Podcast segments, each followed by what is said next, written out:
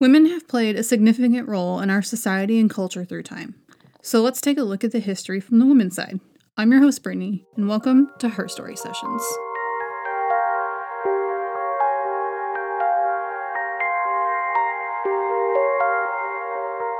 When Alfred Nobel passed away in 1896, his will declared that his fortune should be used to constitute a fund to, quote, the interest on which shall be annually distributed in the form of prizes to those who, during the preceding year, shall have conferred the greatest benefit on mankind. This was the beginning of the creation of the Nobel Prize. The Nobel Prize is awarded in the categories, as set out in his will, of physics, chemistry, medicine, physiology, literature, and peace, with the Peace Prize having its own definition of going, quote, to the person who shall have done the most or the best work for fraternity between the nations and the abolition or reduction of standing armies and the formation and spreading of peace congresses. The prize in economic sciences was established later in Alfred Nobel's memory. The first prizes were awarded in 1901 and are awarded annually, although there have been some years when it has not been awarded, most of which were during both World Wars. It also was not awarded in specific categories if there had been no work considered to be of the importance indicated in the category. Still, though, since 1901, there have been 930 individuals and 25 unique organizations that have received it. Of those, 57 were women, and 28 of those women received it in the last 20 years. Marie Curie was awarded twice, one of only four individuals to ever receive it more than once, and the only person to receive them in separate sciences.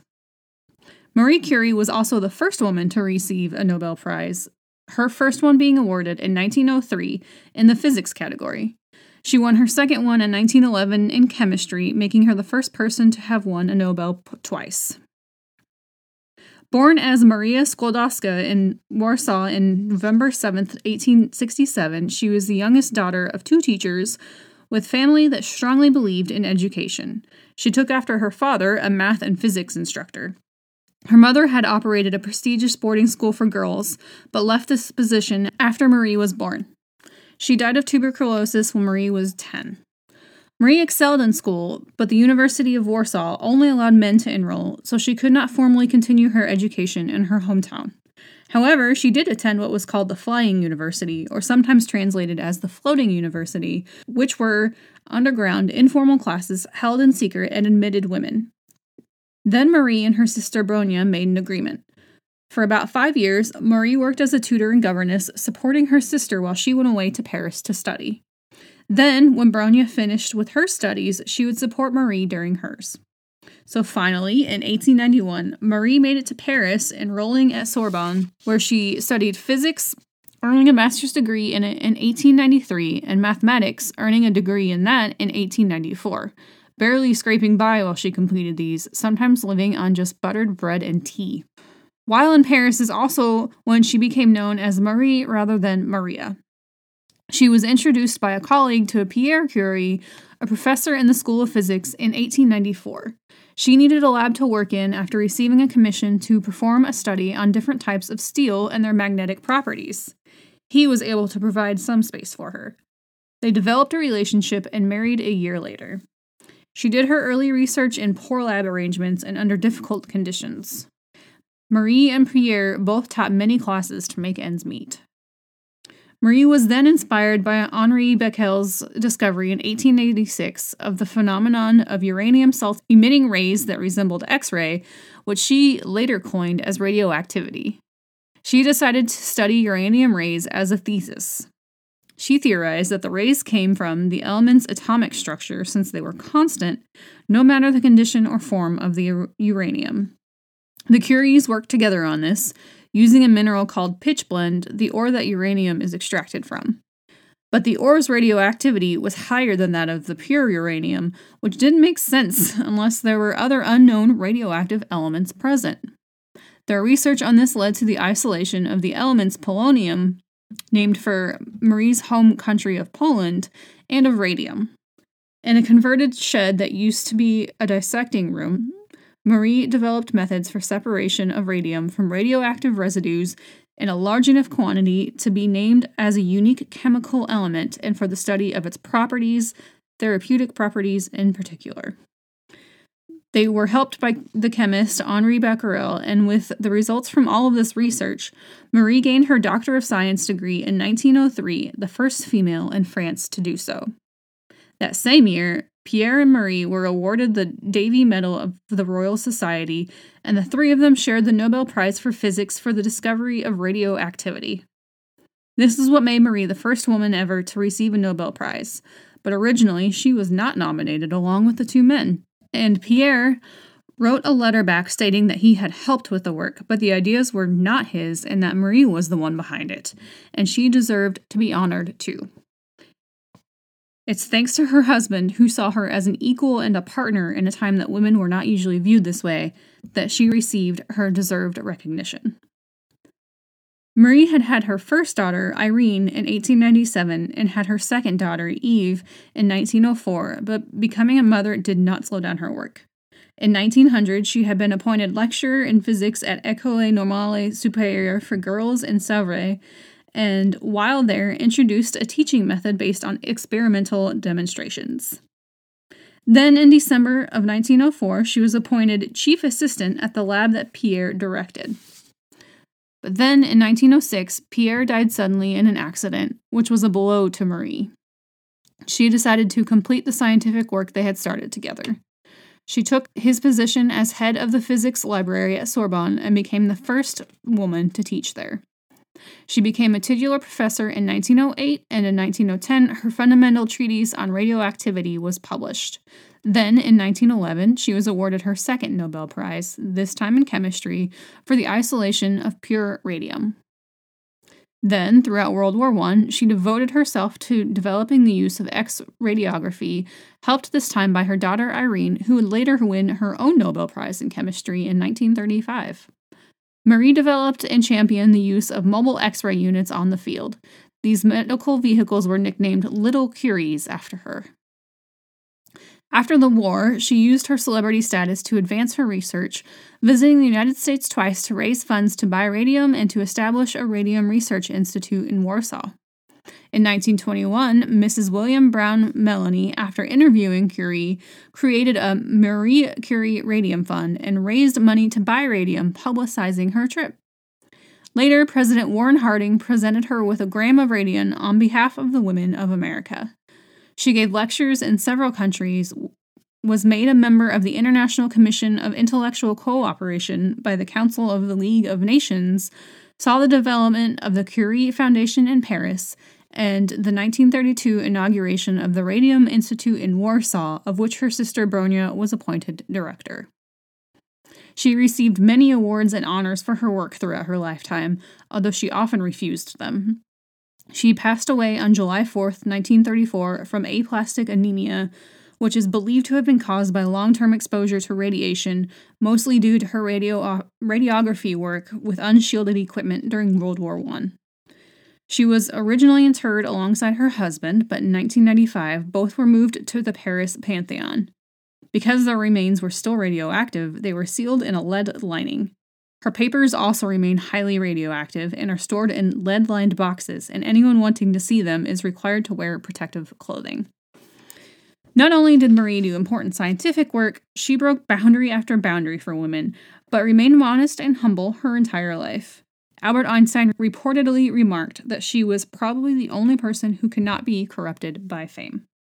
All of the prizes, except the Peace Prize, are academic in nature, which had its own definition of going, quote, to the person who shall have done the most or the best work for fraternity between the nations and the abolition of reduction of standing armies and the formation and spreading of peace congresses, as I mentioned at the beginning of this episode. This is probably the most known of all of the Nobel Awards, but why did Alfred Nobel include this category, which doesn't fit with the others? The answer is in the form of a woman, one that advocated against war and became close friends with Alfred Nobel, who he corresponded with for years on the topic of peace. Her name was Baroness Bertha von Suttner. At one point, Alfred said to her, "Inform me, convince me, and then I will do something great for the movement." And many give her the credit for his edition of the Peace Prize. The Baroness's life began very different from what later became her peaceful anti-military views. She was born Countess Bertha Kinsky in 1843, an only child of a noble military family in Prague, then part of the Austro-Hungarian Empire. Her father was a field marshal that died before she was born, and she was raised by her mother and a guardian that was appointed as part of the Austrian court. She grew up within aristocratic circles and with military traditions, which she accepted without question for the first part of her life. Even growing up in high society, her mother had limited funds, but she did provide Bertha with a governess who taught her French, English, and singing lessons. As a teenager, she actually wanted to be an opera singer, but later turned to academics, reading Plato and the German scientist Alexander von Humboldt by the time she was 16 and teaching herself Italian. At 30, she took a job as a governess to support herself and worked for the Baron and Baroness von Suttner in their Vienna home. Their 23-year-old son Arthur became attracted to her, and the two soon fell in love. This did not please Arthur's mother, who sent her away to Paris to instead work as a secretary and housekeeper for Alfred Nobel. She only worked with him for a short time, but they developed a lasting friendship during her employment. She soon returned to Vienna and secretly married Arthur. After they were married, they went to the Caucasus region of Russia, staying as guest employees of their friend Prince Niko, part of the noble Georgian family. Bertha worked as a music teacher and languages tutor, while her husband worked as an architect, both making a meager living despite their social ties. Eventually, her husband began to write for the Austrian newspapers, which turned out to be a success for him and earned a better living. Bertha was inspired to write by him and wrote her first essay using a pseudonym. During this time, she also worked in her early novels, including Ace Loos, a romanticized account of her life with Arthur. In 1883, she published her first novel, Inventory of a Soul, in which she takes a pro-disarmament, progressive stance, and the concept that society would achieve progress through peace. The book gained traction in literary circles, and she decided to take on writing as a career. The couple moved back to Austria, where she was now accepted by her in-laws, in May of 1885. In Austria is where she wrote most of her books, including The Machine Age, which was among the first to foretell the results of exaggerated nationalism and armaments, and heavily influenced by the International Arbitration and Peace Association in London and similar groups on the continent, which she had just learned about. She was drawn to their cause and thought she could spread their message of peace through writing. She decided to do this through a work of fiction and wrote Lay Down Your Arms, which became her best-known work, having 37 editions and translated into 12 languages. The anti-war themes were seen as controversial at the time, but it exceeded her publisher's expectations and became a bestseller. After this, she became an active leader of the peace movement, attending peace meetings and international congresses, helping to establish peace groups, recruiting members, lecturing, corresponding with people all over the world to promote peace projects, and writing for peace, of course. She initiated the Austrian Peace Society, of which she became president, working with the journalist Alfred Hermann Fried to start the monthly journal named after her book Lay Down Your Arms, and participated in the first Hague Peace Conference, an event that was a major victory for peace activists. It was attended by high-ranking officials from major world countries and gave credibility to the peace efforts that had been dismissed as unrealistic and naive by critics. Bertha was even a featured speaker at the conference. After her husband passed away, she threw herself into her work even more, continuing to write and attend peace conferences and meetings. She went on a speaking tour in the U.S. in 1904, meeting President Theodore Roosevelt and visiting Quaker communities, which she saw as an inspiring example of a life devoted to nonviolence. In 1905, she was awarded the Nobel Peace Prize for her work, the first woman to receive one in the peace category and the second ever to win any of the Nobel Prizes. She saw hope for the world peace in some of the international developments of the time, but also warned anyone that would listen about the dangers of militarizing China and the rapidly developing use of planes that could be used for military purposes. She passed away from stomach cancer in June of 1914, just weeks before the assassination of Archduke Franz Ferdinand, which would lead to the outbreak of World War I. but her work was not in vain. It helped particularly in gaining support for nonviolent ideals among the general public as well as political and intellectual figures, and led a number of successes in the struggle for peace. And peace is something we could all use right now. The youngest person ever to win a Nobel Peace Prize was Malala Yousafzai, being awarded the prize in 2014 when she was just 17. She was born in July of 1997 in the Mingora, Pakistan, a place where the births of baby girls weren't exactly celebrated. But her father, who ran a girls' school and was an educational activist, wanted her to have every opportunity a boy would have. But in 2008, when Malala was just 11, the Taliban took control of their village, banning things like owning a TV or playing music, and shut down the girls' school. Malala began to blog for the BBC in early 2009 under the pen name Gul Makai, writing about her life under Taliban rule and how much she wanted to attend school.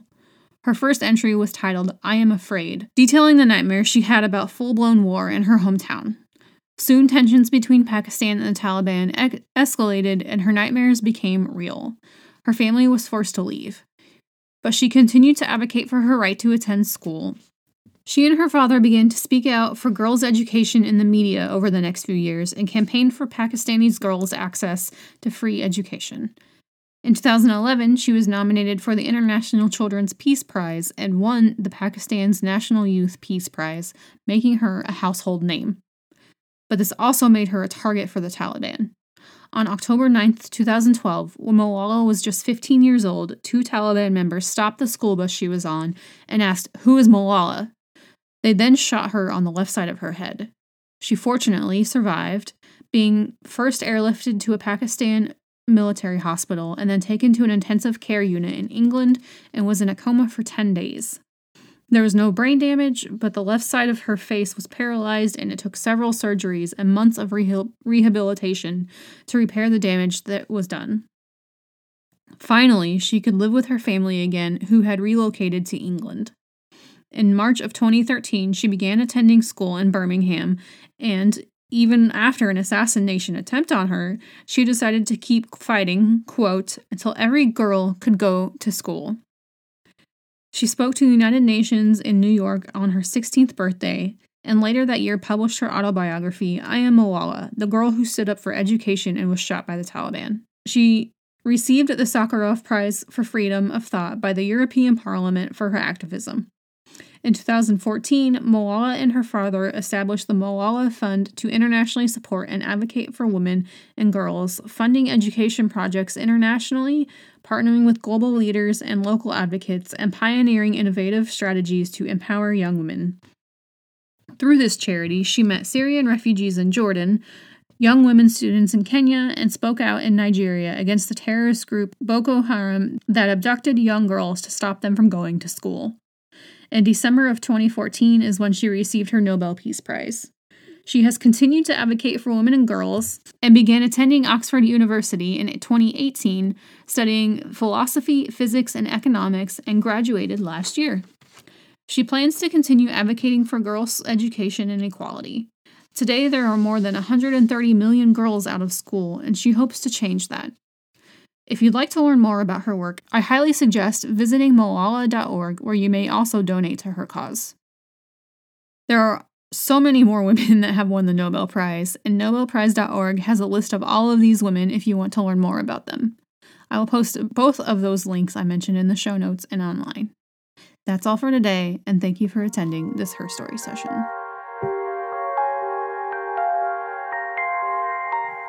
You can find me on Facebook, Twitter, and Instagram at Her Story Session, and make sure to click follow for more episodes.